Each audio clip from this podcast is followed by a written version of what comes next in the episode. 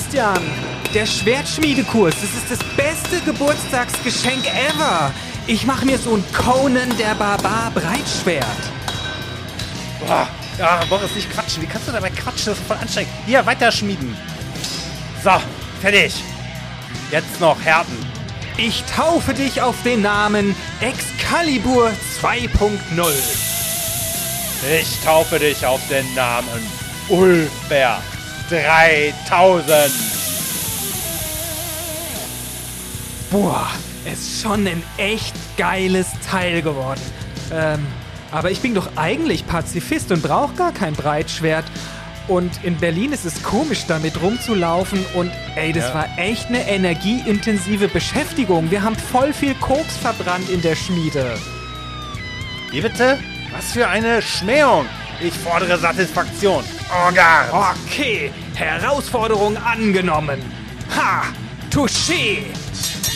Aber nur, wenn wir danach noch eine Folge machen, um das zu reflektieren. Wie ist es mit dem Stahl und CO2? Geht es eigentlich auch grüner? Okay, aber auch das wird ein Kampf. Wir machen eine richtig harte Folge. Nimm das. Gut,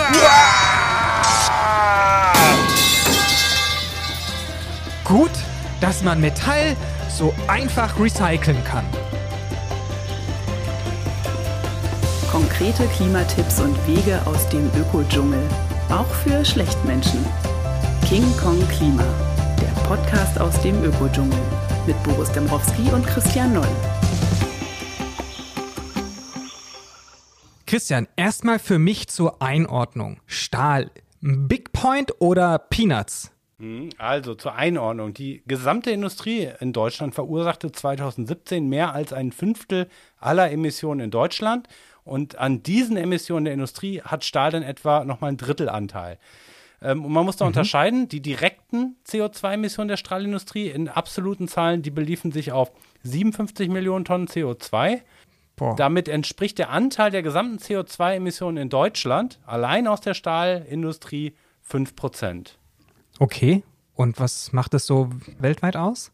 Weltweit macht allein der Energiebedarf der Stahlindustrie sogar 7% der globalen Treibhausgasemissionen aus. Und damit ist die Stahlindustrie der emissionsstärkste Teilsektor der Industrie überhaupt.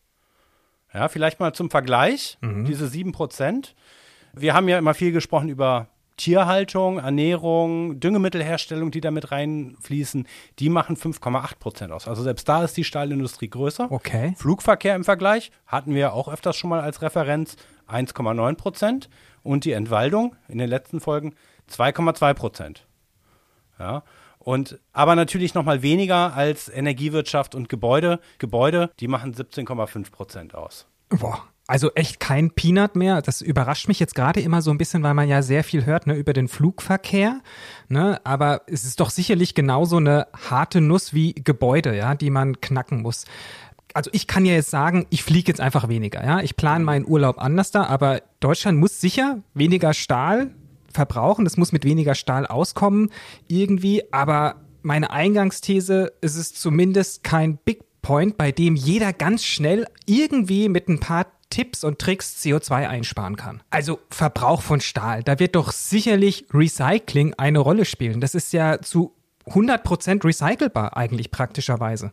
Also über die Stahlersatzprodukte, da sprechen wir vielleicht später drüber, aber äh, lass uns doch noch mal kurz darauf eingehen, wo bei der Erzeugung von Stahl Emissionen entstehen und wie man sie da reduzieren kann. Ja, also okay. Gut, woher kommt das CO2 im Stahl, Christian?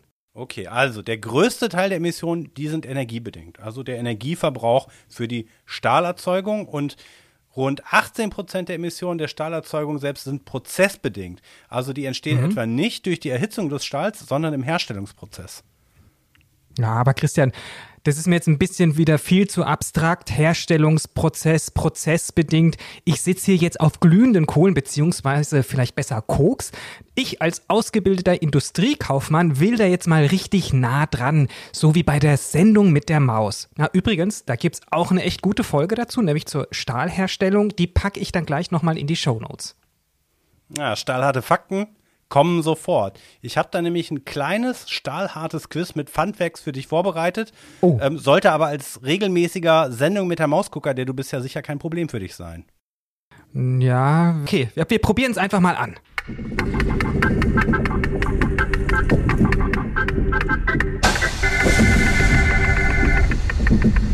Erste Frage, Boris. Was ist Stahl? Ja, also wie meinst du jetzt? Material oder ähm, eine Legierung oder ein, ein, ein, ein, ein Ja, eine Definition. Mhm. Ja, Definition. also Stahl müsste ja Also- irgendwie Metall, Eisen ist sein, sowas in der Richtung, oder? Ja, genau. Also es ist genauer gesagt, es wird aus Eisen hergestellt und ist eine Eisen-Kohlenstofflegierung und von Stahl spricht man bei weniger als 2% Kohlenstoffanteil und darüber spricht man im Unterschied zu Stahl von Gusseisen. Ah, okay. Und wofür wird Stahl verwendet? Was sind deiner Meinung nach die häufigsten Einsatzzwecke?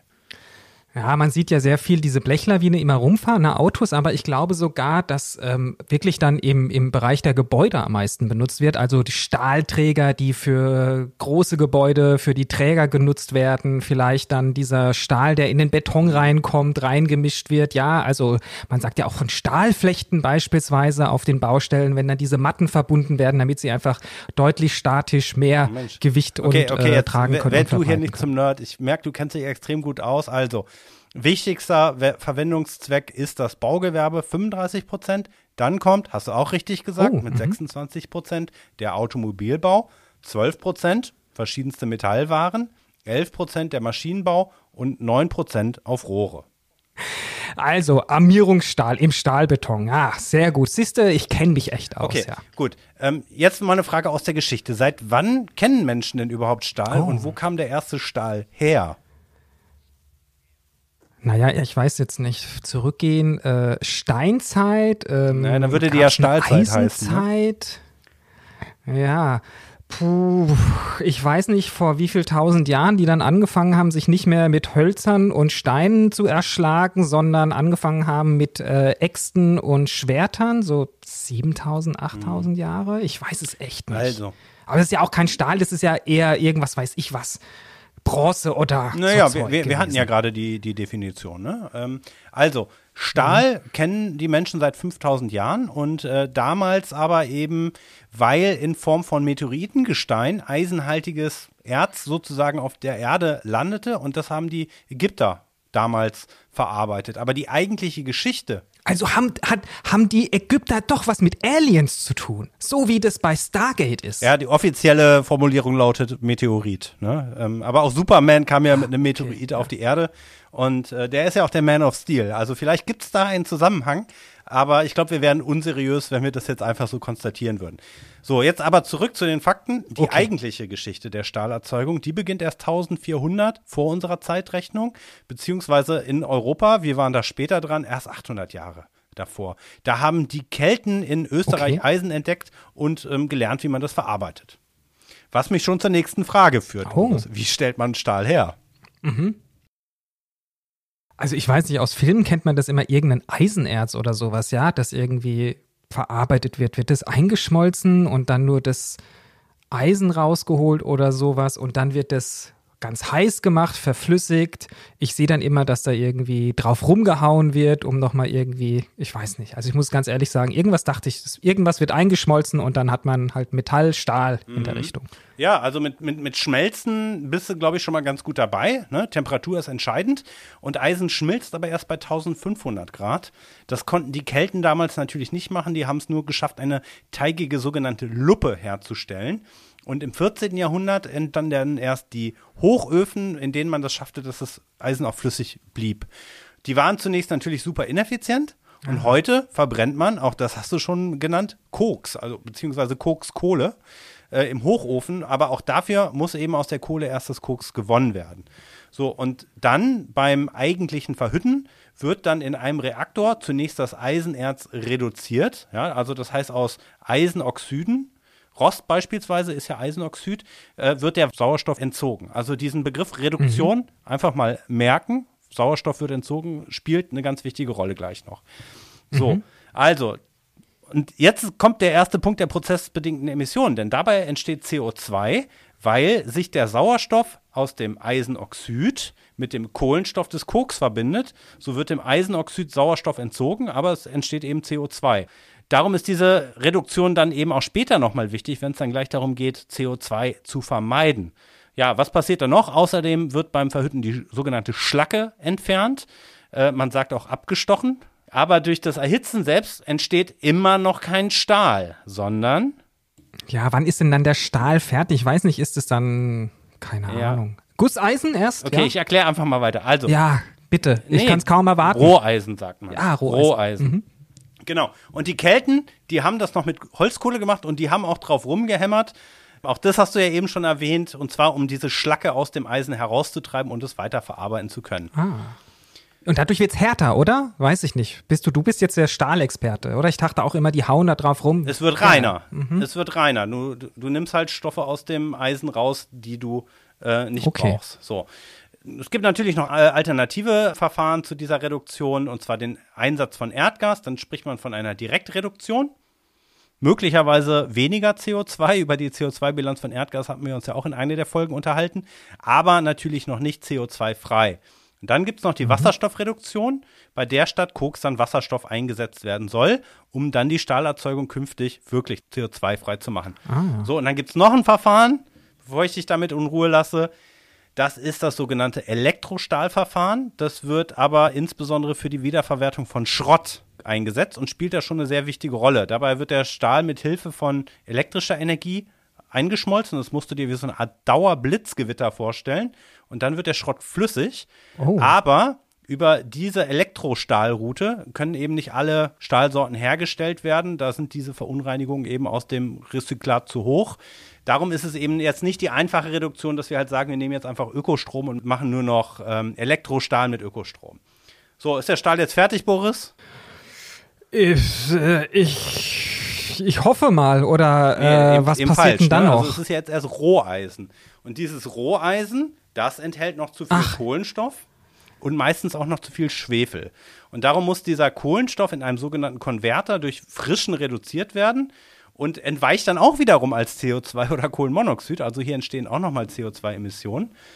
Ähm, und äh, dabei bei diesem Frischen werden die unbrauchbaren Stoffe mittels Druckluft getrennt. Und ab dieser Stufe wo man das beherrschte, diese Trennung, wurde die Stahlerzeugung dann zu einem wichtigen Motor der Industrialisierung, denn der verbesserte dann eben erst den, ja, oder ermöglichte teilweise auch erst den Bau von Eisenbahnen, von Maschinen, von Autos, Hochhäusern mit Stahlbeton natürlich auch, aber beispielsweise eben auch von Kriegsgeräten. So, ist der Stahl jetzt fertig, Boris?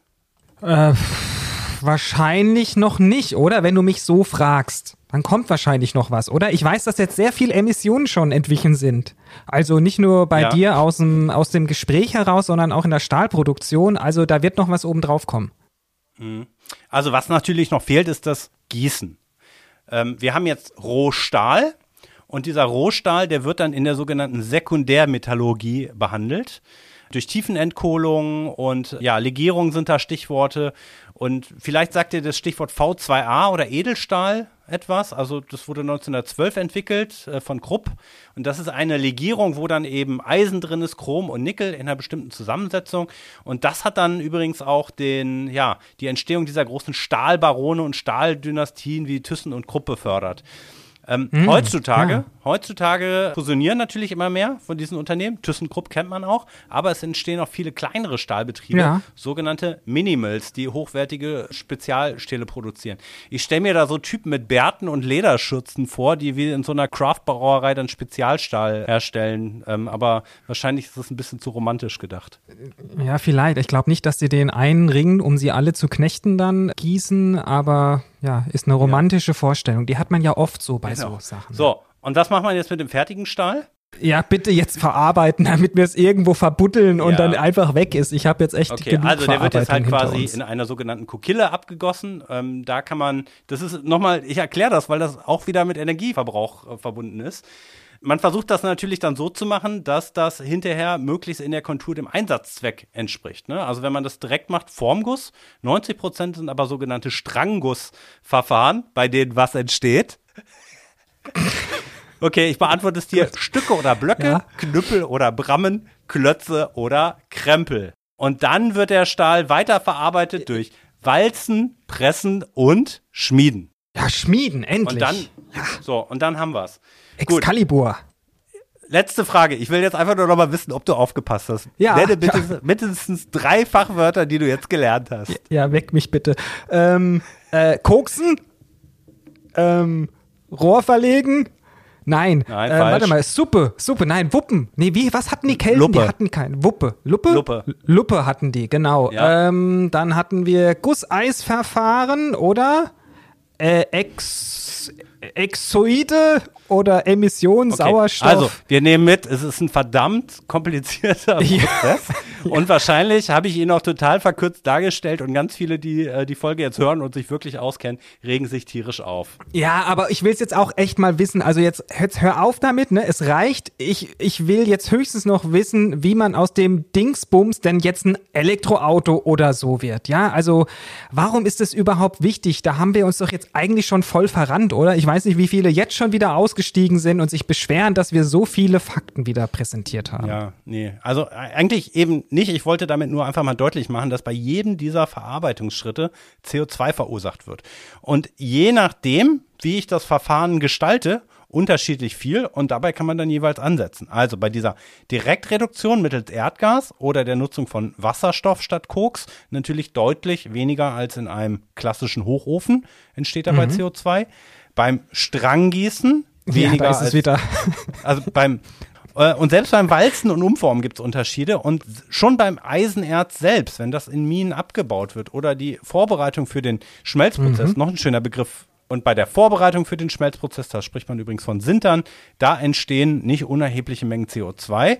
Und in der Kokerei beispielsweise wird Kalkstein eingesetzt. Auch da entsteht CO2. Ja, aber lass mich doch mal raten. Das meiste CO2 entsteht doch sicher im Hochofen oder durch die Hitze, durch den Energiebedarf, den man hat, durch den Energieträger. Wie viel ist es, wie viel entfällt denn da auf was? Also wenn wir jetzt über eine Tonne sprechen, dann erzeugt die Erzeugung einer Tonne Stahl in dieser klassischen sogenannten Hochofen-Konverterroute 1,7 Tonnen pro Tonne Rohstahl. Und dabei entfallen auf den Hochofen 1,4 Tonnen. Und wenn wir das jetzt vergleichen, Boah. Hochofen und Elektrolichtbogenverfahren, dann nur 0,3 Tonnen, Okay. wobei hier eben zu 95 Prozent auch Schrott eingesetzt wird. Also der Stahl ist ja schon in irgendeiner Form da. Und bei der erdgasbasierten Direktreduktion wären es 0,5 Tonnen je Tonne Rohstahl, Ja. je nachdem, welche äh, Bilanzierung man für Erdgas da jetzt unterstellt.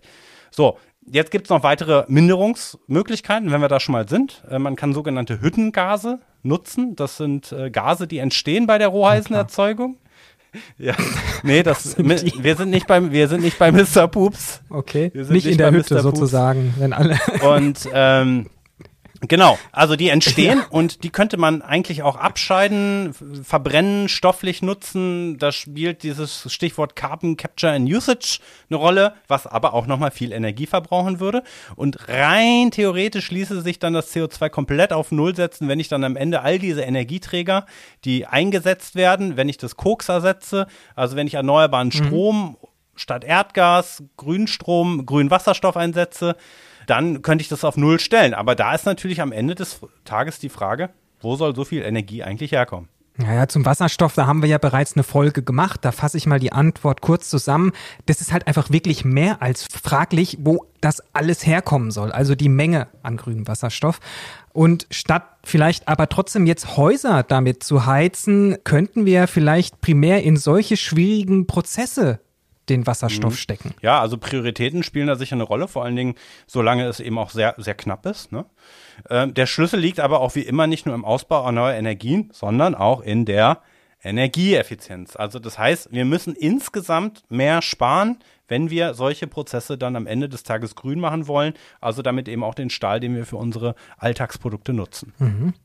Ist ja dein Lieblingsthema, die Energieeffizienz. Genau, richtig. So, aber so, es scheinen jetzt eben auch erste Unternehmen wirklich ernst machen zu wollen. Jetzt gerade im Februar hat zum Beispiel die Salzgitter AG äh, eine interessante Meldung gemacht und die Salzgitter AG alleine steht für ein Prozent des gesamten CO2-Ausstoßes in Deutschland und die hat angekündigt, dass sie 2026 eine Million Tonnen grünen Stahl produzieren will und dass ihr Hüttenwerk dann ab 2033 vollständig grün sein soll. Allerdings, es gibt ein großes Aber. Der Konzern erwartet natürlich, dass die Politik die richtigen Rahmenbedingungen schafft. Also etwa die Nachfrage nach ihren Produkten über sogenannte grüne Leitmärkte sichert. Das sind verbindliche mhm. Quoten, ja, die dann die verarbeitende Industrie nutzen muss. Und außerdem wird natürlich auch Förderung erwartet. Na klar, logisch, ne? Und vielleicht auch einfach bei der Beschaffung und sowas, dass man dann eben nicht nur immer auf den Preis vielleicht schaut, sondern eben dann auch mal auf ökologische Kriterien und andere. Ja, okay. Und wie ist es dann eigentlich? Wenn es dann gibt, ähm, werden dann wir alle gezwungen und auch die andere Industrie, diesen teuren Ökostahl zu kaufen? Na, das, das werden wir sehen. Ne? Mit Zwang tut sich die Politik natürlich immer schwer und zumindest BMW scheint das wohl, also der Automobilhersteller, schon mal freiwillig machen zu wollen und hat angekündigt oder eine Liefervereinbarung geschlossen mit der Industrie, dass ab 2026 der grünere oder grüne Stahl dann in der Serienproduktion auch eingesetzt werden soll. Mhm. Okay, das klingt aber jetzt eigentlich fast schon zu gut, um wahr zu sein. Und ich finde, wir haben hier auch schon wieder auf viel zu hohem Niveau rumdilentiert. Ne? Also ich glaube, wir brauchen hier an der Stelle eigentlich Expertenwissen. Von jemandem, der weiß, wo wir wirklich stehen. Und ich will vorab auch gleich mal meine Bedenken anmelden. Wenn wir sind so also wenn ich mir so Industrieunternehmen anschaue, ne, die Maschinen und die Anlagen, die sind ja echt lange in Benutzung. Ne? Also ich meine, die reißen doch nicht irgendwie morgen alles ab, ne? Sagen, das machen wir jetzt CO2-frei und dann kann man das so einfach machen. Also da geht es ja auch darum, ob du das langfristig planst und nicht nur von heute auf morgen. Du hast wie immer recht, die technische Lebensdauer eines Hochofens die ist natürlich länger. Also laut Agora Energiewende etwa 50 Jahre. Und darum ist der Zeitpunkt richtig, äh, aber auch wichtig, denn 53 Prozent der Hochöfen, die stehen gerade jetzt vor einer sogenannten Reinvestitionsphase oder einem Reinvestitionszyklus. Okay. Ja, also die sind noch ein bisschen älter als wir beide, aber nur knapp.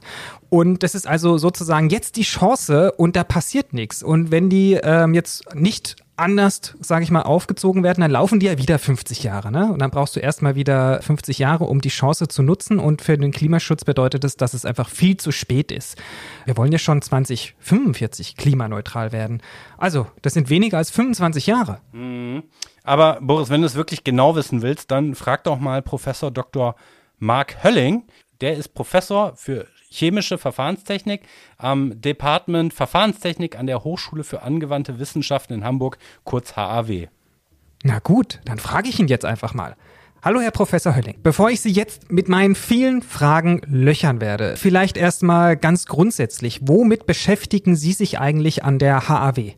Ja, vielleicht einmal kurz vorweg zu meinem Background. Ich hatte irgendwann mal Verfahrenstechnik studiert, war dann ungefähr zehn Jahre im Stahlwerk tätig und bin jetzt Professor für chemische Verfahrenstechnik an der HAW. Und naja, dem Thema Stahl bin ich treu geblieben und kümmere mich jetzt halt um die Dekarbonisierung der Stahlindustrie. Also wie kriegt man das hin, in Zukunft CO2-freien Stahl zu erzeugen? Und darüber hinaus habe ich halt auch in allgemein Interesse an so Themen wie Energiespeicher, ähm, Energiewende, alles, was so dazugehört. Okay. Gut, dann, dann würde ich jetzt mal mit dem Löchern anfangen. Und mhm. zwar, wir hatten vorhin schon so grundsätzlich darüber gesprochen, wie entsteht das CO2, wie sieht es aus mit Verfahren wie Direktreduktion, Wasserstoffreduktion, Elektrostahl. Was sind denn aus Ihrer Sicht die Schlüsseltechnologien, um Stahl klimafreundlich zu machen? Welche davon sind verfügbar und worauf müssen wir noch warten? Also ja. Salzgitter hat da ja jetzt vor äh, ein, zwei Wochen eine Ankündigung gemacht, wie schnell die loslegen wollen. Geht das wirklich alles so schnell? Also das, das Gute ist, wir sind in einer total komfortablen Situation, dass wir von der Technologie her wissen wir eigentlich, wie es geht. Also wenn ich wir mhm. sage, dann meine ich mal so die Stahlindustrie. Also es ist relativ mhm. klar, was zu tun ist. Man muss im großen Maßstab äh, grünen Wasserstoff erzeugen, braucht also erneuerbare Energien, dann braucht man den Elektrolyseur. Damit kann man dann äh, eine Wasserstoffreduktionsanlage betreiben. Damit würde man diesen sehr energieintensiven Schritt der Eisenerzreduktion, den würde man ähm, damit hinkriegen. Und dann anschließend würde man den Stahl aufschmelzen müssen. Dafür nutzt man Strom. Und dann ist man eigentlich da angekommen, mhm. das, was heute der Hochofen macht. Also von der, von der Technologie her kann man relativ klar sich überlegen, wie das Ganze aussehen müsste. Das Problem ist, dass es in diesem Maßstab, wie das halt erforderlich ist, hat das noch keiner gebaut. Wenn ich das mal so mit dem E-Auto okay. vergleichen sollte, klar, man hat schon seit Ewigkeiten, weiß man, wie Batterien funktionieren, man weiß, wie ein Elektromotor aussieht, aber bis das, dass mal jemand das zusammenbaut und da wirklich ein Auto draus macht, wo man mit fahren kann, da werden halt schon noch einige Probleme mhm. auf einen zukommen. Also das ist im Moment, man könnte sagen, die Voraussetzungen sind günstig, weil eigentlich alle Technologien bekannt sind. Man weiß, dass sie funktionieren. Die müssen jetzt halt nur noch zu einem technologisch ausgereiften und dann auch irgendwann wirtschaftlichen Prozess kombiniert werden, damit das Ganze dann irgendwann mal funktionieren kann. Und jetzt äh, haben wir vorhin auch darüber gesprochen, das hängt natürlich mhm. auch von den Lebenszyklen der Stahlwerke ab. Da stehen einige vor einem Reinvestitionszyklus. Also das heißt, dann könnte man ja solche neuen Werke dann direkt aufbauen, wenn die Technologien ja da sind. Die andere Frage ist aber, was passiert bis dahin mit den bestehenden? Kann man da die Prozesse auch noch effizienter machen? Ja, waren ja zwei Fragen. Ich versuche erstmal mit der, mit der ersten anzufangen, mit den mhm. Reinvestitionszyklen. Mhm. Also die Konzepte, die man im Moment so eigentlich durchgängig in der Stahlindustrie verfolgt, ist, dass man erstmal versucht, vom Hochofen wegzukommen, erstmal zu einer normalen Direktreduktion mit Erdgas auf Erdgasbasis. Das ist schon ein bestehender Prozess. Rein zufällig das Stahlwerk, wo ich herkomme, da läuft so eine Anlage schon seit 50 Jahren. Also das ist schon verfügbar und man kann diese Anlagen aber später relativ gut umrüsten auf Wasserstoffbetrieb. Das heißt, das Konzept ist eigentlich überall so, dass man sagt, wenn jetzt ein Hochofen abgelöst werden soll, dann würde man eigentlich erstmal auf eine erdgasbasierte Reduktion gehen, darauf warten, dass Elektrolyseure günstiger werden, dass mhm. ja, erneuerbarer Strom in größeren Mengen zur Verfügung steht. Und dann mhm. könnte man diese Anlagen, die ursprünglich für Erdgas ausgelegt sind, könnte man auf Wasserstoff umstellen. Das ist im Moment ein bisschen schwierig. Äh, Sie haben es wahrscheinlich mitgekriegt, Erdgaspreise gehen gerade ab durch die Decke. Mhm. Und wenn sich jetzt ein Stahlkonzern darauf festlegen soll, einen Wechsel auf Erdgas zu machen, was im Moment einfach knapp ist und extrem teuer, da kriegen sie dann halt ein wirtschaftliches Problem. Und ja, einfach aus meiner Sicht die, die Elektrolyseure, die ähm, ja, also das jetzt über, über Strom zu machen, ich meine, Strom wird ja an der Börse gehandelt. Wieso sollte irgendjemand Strom günstig für einen Elektrolyseur abgeben, wenn er an der Börse da deutlich höhere Erlöse für kriegen könnte? Mhm. Also ist Erdgas in dem Sinne eine Brückentechnologie zwischenzeitlich, um eben solche ja, Reinvestitionen zu machen, aber es, auch das lohnt sich im Moment halt einfach überhaupt nicht und das Risiko ist viel zu groß, darauf einzugehen. Genau, es ist ja total unklar, wie, wie geht das weiter mit Russland, mit den Beziehungen, mit den Gaslieferungen. Das ist halt total schwierig. Es, also man redet in der Stahlindustrie, wenn sie da irgendwas bauen, dann kostet das halt immer gleich Milliarden. Also das mhm. ist das Problem. Und ja, ich meine, jetzt nochmal in einen Hochofen zu investieren, ist totaler Blödsinn. In eine Anlage auf Erdgasbasis zu investieren, ist schwierig, weil man nicht weiß, wie sind die Preise. Wasserstoff ist definitiv noch zu teuer. Und wir haben ja einfach auch die, die Grünstrommengen gar nicht in den Mengen, sodass eigentlich, ich sag mal, bis vor einem Jahr war ein ganz klarer Fahrplan da. Hochöfen ablösen, Erdgas benutzen, solange bis Wasserstoff verfügbar ist. Und ich meine, der, der Schritt auf Erdgas wäre ja schon ein Riesenschritt. Also man würde dann irgendwie von, ich weiß nicht, welche Zahlen Sie verwendet haben, ein Hochofen irgendwie so 1,8 Tonnen CO2 pro Tonne Stahl. Wenn man auf Erdgas wechselt, dann würde man so bei, naja, 800 Kilogramm CO2 pro Tonne Stahl liegen. Also mehr als die Hälfte könnte man mit diesem ersten Schritt schon mal machen, hm. was ja dem Klima auch sehr helfen würde. Jetzt wird Erdgas aber momentan ja auch, Stichwort Methanschlupf, neu bewertet, ne? dass es gar nicht so viel besser ist, als andere fossile Energieträger einzusetzen. Also ist das dann dem Koks gegenüber immer noch im Vorteil? Ja, also das würde ich sagen schon. Also wenn Sie sich einfach diesen, diesen Sprung angucken, ähm, dass wenn sie von 1,8 auf 0,8 Tonnen gehen können, ähm, mhm. also das würde ich sagen, das ist schon, das ist schon ein ziemlicher Sprung und alleine, also wenn es, wenn es Erdgasschlupf gibt, das hat ja irgendwelche Gründe, die man ja auch technisch lösen kann. Muss man ja einfach sagen. Also nur weil eine Pipeline irgendwie Leckagen hat, dann kann man das entweder hinnehmen und sagen, das lohnt sich wirtschaftlich nicht, oder man sagt, nee, das ist irgendwie schlecht fürs Klima, wir tun da mal was. Also das mhm. ist ja irgendwie auch was, was man technisch lösen kann, sage ich mal. Mhm. Und wir haben ja, wir haben ja ganz andere Gase, die wir irgendwie transportieren hier in Deutschland. Wir haben irgendwie Leitungen, da geht zum Teil Kohlenmonoxid oder Ammoniak oder sonst was durch. Also wenn sie da eine Leckage hätten, dann, hm. dann wäre aber richtig Alarm. Damit sind wir ja schon wieder beim Thema Effizienz. Und da auch nochmal die Frage, ne? Also wenn jetzt natürlich mhm. irgendwie jetzt erstmal alle abwarten aufgrund der angespannten Situation auf den, auf den Rohstoffmärkten, insbesondere beim Erdgas, was kann man denn jetzt im bestehenden Betrieb machen? Gibt es da noch Effizienzpotenziale? Also es ist, ich sag mal, die, die Effizienzpotenziale, die vielleicht noch da sind, die würde ich so vermuten im Bereich von wenigen Prozent. Also beim Hochofen, da ist fast nichts mehr zu holen, würde ich sagen. Der ist einfach, der, den gibt's ja schon seit 100 Jahren oder so. Mhm. Der ist total ausgereizt. Da ist keine Wunder mehr zu erwarten. Also es gibt so Ansätze wie Wasserstoff mit Eindüsen oder so. Ähm, aber das sind im Moment auch eher so homöopathische Beimischungen. Hm. Aber ein Prozent ist, wenn Salzgitter ein Prozent der CO2-Emissionen verursacht, ja schon eine Menge CO2, die ich dann noch einspare. Ja, klar, aber ich sag mal, würde man, würde man Hochofen stillsetzen und auf Direktreduktion gehen, dann wären sie irgendwie bei der Hälfte. Hm. Und so reden wir halt über ein Prozent. Und mit einem Prozent retten wir das Klima nicht, ne? Das ist das Problem. Also ich würde sagen, die, die, so mal, mal für den Vergleich, die Direktreduktionsanlage, die in Hamburg steht, die jetzt vielleicht ähm, 50 Jahre alt ist, die wurde halt gut gepflegt und gehegt und sowas. Wenn Sie jetzt eine Anlage neu bauen, ähm, dann ist die vielleicht 5% effizienter oder sowas. Also das, da sind einfach keine, da sind keine Wunder mehr drin. Der Prozess ist einfach schon ziemlich gut durchdrungen und ziemlich gut optimiert, so dass ich da, also wie Sie schon gesagt haben, ein Prozent bei einem Stahlwerk sind immer noch Riesenmengen. Da können Sie, ich sag mal, eine, ein kleines Dorf oder eine Stadt mit versorgen. Aber ich meine, wir, wir brauchen ja Quantensprünge, um irgendwie voranzukommen mhm. für den Klimawandel. Und jetzt haben Sie sehr viel schon oder wir vorher über die Kosten gesprochen. Also, dass eben vieles nicht da ist, Gas extrem teuer geworden ist. Wie sieht es denn eigentlich aus? Werden dann einfach Stahlprodukte in Zukunft sowieso auch teurer? Ne? Also, bleibt die Stahlindustrie dann überhaupt wettbewerbsfähig oder kommt er dann wirklich aus anderen Ländern einfach? Ne? Also Island oder aus sonnenreichen Ländern, die eben ganz anders auch beispielsweise Wasserstoff herstellen können als wir? Das wird wahrscheinlich am Ende der, der Markt klären. Und so richtig optimistisch bin ich nicht, dass wir die Produktionskapazität, die wir im Moment in Deutschland haben, dass wir die ja auch halten können. Das ist so ein bisschen ein zweischneidiges Schwert. Ich denke mir halt, dass wir eigentlich hier, wir haben so gute Voraussetzungen. Wir haben, also wir sind quasi in Deutschland sind wir führend, was die Stahltechnologie angeht. Wir haben Anlagenbauer in Deutschland, in Europa. Wir hätten so gute Voraussetzungen, um einfach die Technologie zu entwickeln und mit voranzutreiben. Aber die Wirtschaftlichkeit dahinter ist einfach so schwer, dass das sehr schwierig ist hinzukriegen, wenn es da nicht irgendwie Förderinstrumente gibt oder so. Ich meine, es hat ja schon mal geklappt, wenn man an die Solar- und Windbranche zurückdenkt. Mhm. Ähm, die hat ja auch ne, mal eine ganz ordentliche Anschubfinanzierung gekriegt und ist mittlerweile halt extrem günstig geworden. Mhm. Aber man muss halt irgendwie in diese Technologie erstmal reinkommen. Also Förderung wäre da halt relativ wichtige, relativ wichtiges Instrument, muss man sagen. Also vielleicht, um das mal so einzuordnen, was bedeutet das für ein Stahlwerk und was bedeutet das, was bedeutet das so für die Volkswirtschaft?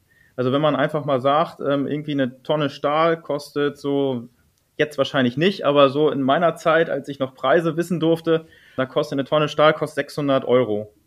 Wenn man mhm. sich das mal überlegt, ist das schon ganz schön verrückt. Ne? Sie zahlen für ein Kilo Stahl, zahlen sie 60 Cent. Also können ja mal in den Supermarkt gehen und irgendwas suchen, was ein Kilo wiegt und 60 Cent kostet. Wahrscheinlich Wasser oder so. Aber ein Stück Hefe kostet 50 Cent. In was? Ein Stück Hefe kostet 50 Cent, sonst gibt es eigentlich im Supermarkt. Ja, aber es ist meistens kein Kilo. Ja, ja. Ja, das, das sind nur 45 Gramm oder so, weniger. 45, ja, genau. glaube ich. Naja, also in der Stahlindustrie denkt man halt immer so in eine Million Tonnen pro Jahr. Das heißt, so ein kleines Stahlwerk würde irgendwie 600 Millionen Euro Umsatz machen. Und dann macht das von diesem Umsatz, äh, haben sie dann vielleicht so 30 Millionen Euro Gewinn über. Also da ist halt relativ wenig. Und man redet so, je nachdem, wie man fragt, redet man so über Zusatzkosten, wenn man das, wenn man grünen Stahl produzieren würde, redet man über Zusatzkosten irgendwie so 300 Euro pro Tonne bis 500 Euro pro Tonne. Das heißt, sie haben dann auf einmal Zusatzkosten von, wenn es gut läuft, 300 Millionen Euro im Jahr bei einem Gewinn von 30 Millionen Euro. Also da sieht man halt, da, ist, da sind sie sofort negativ und können das Werk dicht machen. Und ähm, also ohne, ohne irgendwie Förderung geht da leider gar nichts. Hm. Wenn Sie aber ähm, sich das mal angucken, ja, zum Beispiel ein Auto, ein Auto ist vielleicht eine Tonne Stahl. Wenn jetzt der Stahl für ein Auto 500 Euro teurer wird, das ist doch egal. Das ist irgendwie das mhm. kostet sie quasi, das kosten sie die Nebelscheinwerfer oder so bei einem Auto.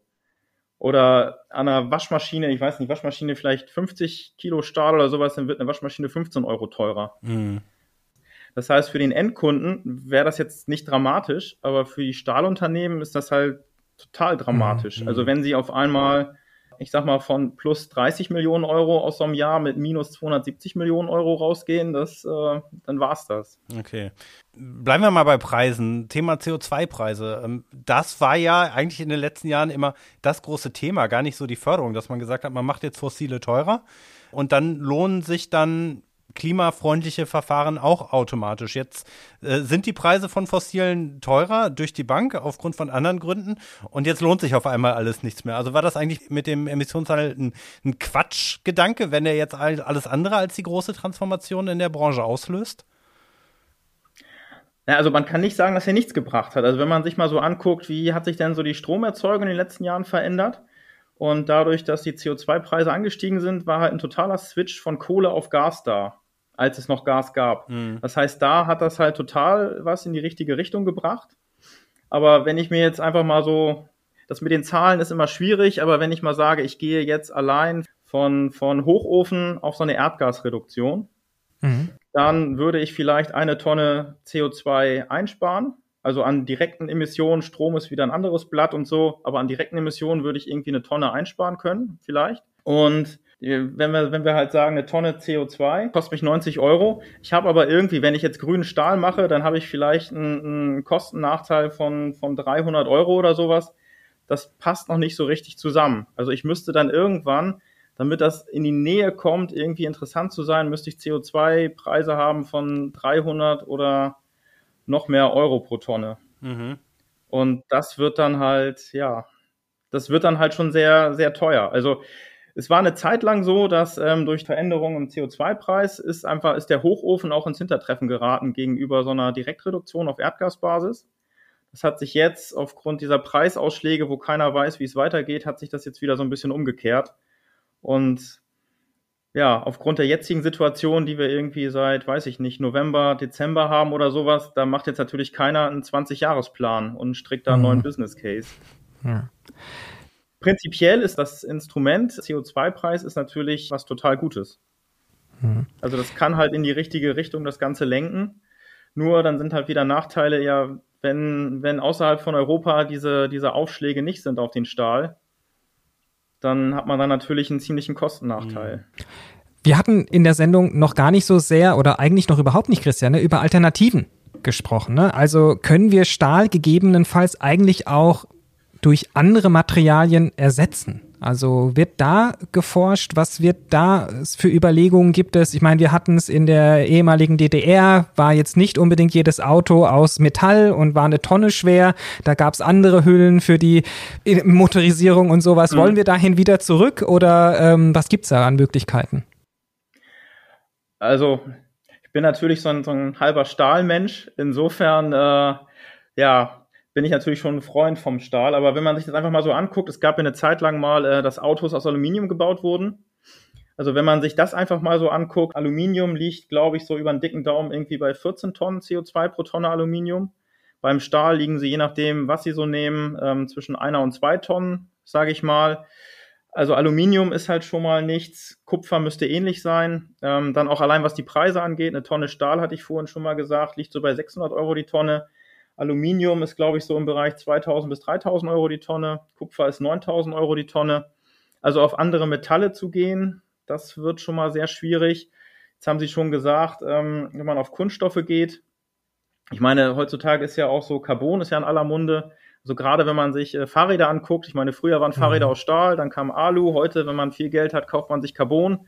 Wäre ja auch denkbar, aber bei Carbon haben sie halt totale Probleme mit Recyclingfähigkeit bei Metallen haben sie halt immer den Vorteil, dass sie recyceln können, mehr oder weniger beliebig oft. Wenn sie halt mehr in Richtung Kunststoff gehen, dann ja, Mikroplastik mhm. und diese ganzen anderen Probleme, die wir halt noch haben.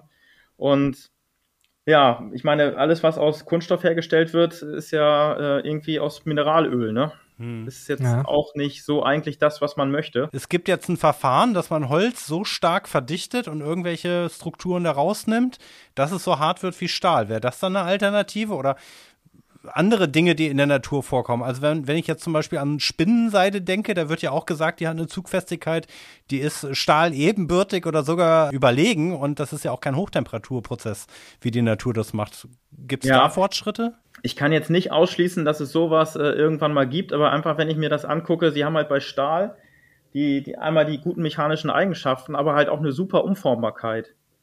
Also sie können aus Stahl halt alles Mögliche machen. Sie können das schmieden, sie können das umbiegen, sie können da Gewinde reinschneiden und alles Mögliche mitmachen. Und das stelle ich mir bei, bei so Holz oder auch irgendwie Keramikwerkstoffen oder sowas, stelle ich mir das einfach sehr schwer vor. Mhm. Also die eigentlich sind, le leider sind Metalle schon was ziemlich Gutes, muss man sagen, um die als Konstruktionswerkstoffe mhm. einzusetzen. Es wird sicherlich auch, also es gibt sicherlich Spezialanwendungen, dass man auch mal was anderes machen kann, aber jetzt sagen wir mal Felgen fürs Auto oder sowas, wo ich dann halt irgendwie auch noch schicke Formen haben will und sowas, stelle ich mir jetzt aus anderen, sagen wir mal aus Werkstoffen, die nicht mehr Metall sind, stelle ich mir sehr schwer vor. Aber halt, wenn es, wenn es einfach nur darum geht, irgendwas zu haben, was vielleicht eine gewisse Last abnehmen kann, so als Konstruktionssache, vielleicht geht sowas. Ja, man hört da total die Begeisterung raus und äh, auch die großen Fragezeichen, ob es irgendwann mal wie bei Spider-Man die Netzflüssigkeit geben wird, mit der wir dann einfach äh, stahlfrei durch die Wolkenkratzer schwingen können. Also das ist alles Zukunftsmusik. Das heißt, berufliche Karriere, wenn man so begeistert ist von Metallen und Stahl wie Sie, wo sollte man eigentlich studieren? Ja, also hauptsächlich bin ich begeistert, nicht so sehr vom Stahl, also das auch, aber ich finde halt das Thema Energie, Energieeffizienz und sowas und halt diese Stoffumwandlung finde ich halt sehr spannend und da kann ich halt den Studiengang Verfahrenstechnik sehr empfehlen. Den hat man irgendwie so nicht so richtig auf dem Schirm. Maschinenbau oder Elektrotechnik haben wahrscheinlich alle schon mal gehört, aber mhm. es gibt halt auch Verfahrenstechnik, äh, gerne mal googeln. Unter anderem kann man das an der HAW Hamburg studieren, also Hochschule für angewandte Wissenschaften. Und äh, ja, da versuche ich auch das, was ich hier so erzähle, versuche ich da auch an meine Studierenden weiterzugeben. Ich bin ja auch total angefixt. Äh, Boris musste da eben so ein bisschen drunter leiden, auch in der Einführung. Ja. Ähm, wenn ich mich jetzt in 20 Jahren entscheide, nochmal so ein Seniorenstudium zu machen, ginge das auch? In 20 Jahren bin ich wahrscheinlich sogar noch da, dann würden wir uns auch noch sehen. Also ich glaube nicht, dass es äh, Alterskontrollen am Eingang gibt. Also wir, mhm. bei uns darf jeder studieren. Ja, cool. Super. Dann an dieser Stelle erstmal ganz herzlichen Dank fürs Interview. Ja, super. Vielen Dank. War sehr spannend und sehr interessant. Kein Problem. Vielen Dank. Dankeschön.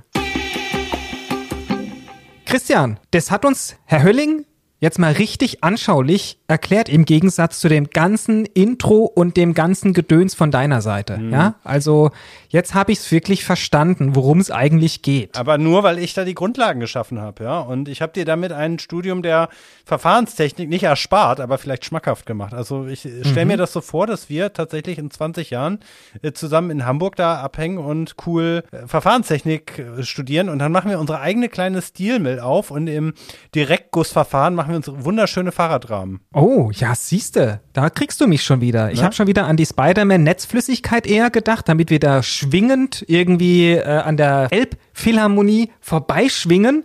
Aber mit dem Fahrrad, wir beiden, so als Rentner, wir mit so einem Tandem. Die letzten Hipster sein. die, ja, wir beide mit dem Tandem, sehr geil. Aber wir kommen, wir, wir, das ist jetzt schon wieder total nah am Alltag daran, worüber wir sprechen. Also kommen wir auch zu den Tipps für den Alltag. Ähm, was kann ich jetzt eigentlich machen mit dem ganzen Stahl, den ich hier zu Hause rumliegen habe? Also erstmal richtig ordentlich recyceln, oder? Alte Geräte und so weiter, die müssen natürlich zum Wertstoffhof gebracht werden, damit sie dort eben, ne, die Waschmaschine, die eben außenrum Metall hat, Stahl hat, einfach mhm. gut recycelt werden kann. Ja, deine Freundin wird sich freuen, wenn du jetzt den Keller aufräumst und bei den Metallpreisen kriegst du da wahrscheinlich auch ordentlich was dafür auf dem Schrottplatz, oder? Ja, ich guck auch mal in der alten Scheune, die bei mir äh, in Unterfranken ist. Vielleicht steht da auch noch ein alter Panzer, den man wiederverwenden kann.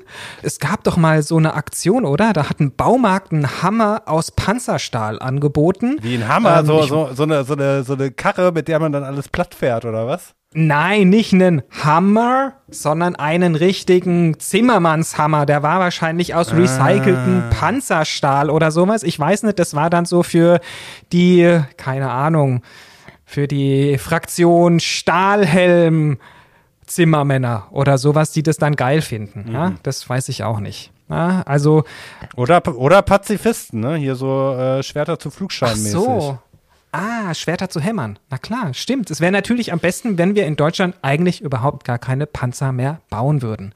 Oder nur noch sowas, ich weiß nicht, ob man die dann irgendwie ähm, doch mit denen rumfahren kann, wobei ich mhm. glaube, die schlucken viel Benzin, aber man macht sie so unschädlich, dass man so wie bei, ne, wie bei ähm, Pistolen, mhm ne? die man dann jetzt, irgendwie so. Das ist jetzt auch schon wieder ein ak sehr aktuelles politisches Thema, aber um von diesem abzulenken, aber bei der Politik zu bleiben, klar, ne, beim Thema Stahl klimafreundlich machen ist natürlich die Politik gefragt. CO2-Preis haben wir darüber gesprochen, dadurch könnte klimafreundlicher Stahl teurer werden. Professor hat es erklärt, wahrscheinlich für die VerbraucherInnen unwesentlich, aber wettbewerbsfähiger, wenn das Preisgefüge insgesamt wieder stimmen würde.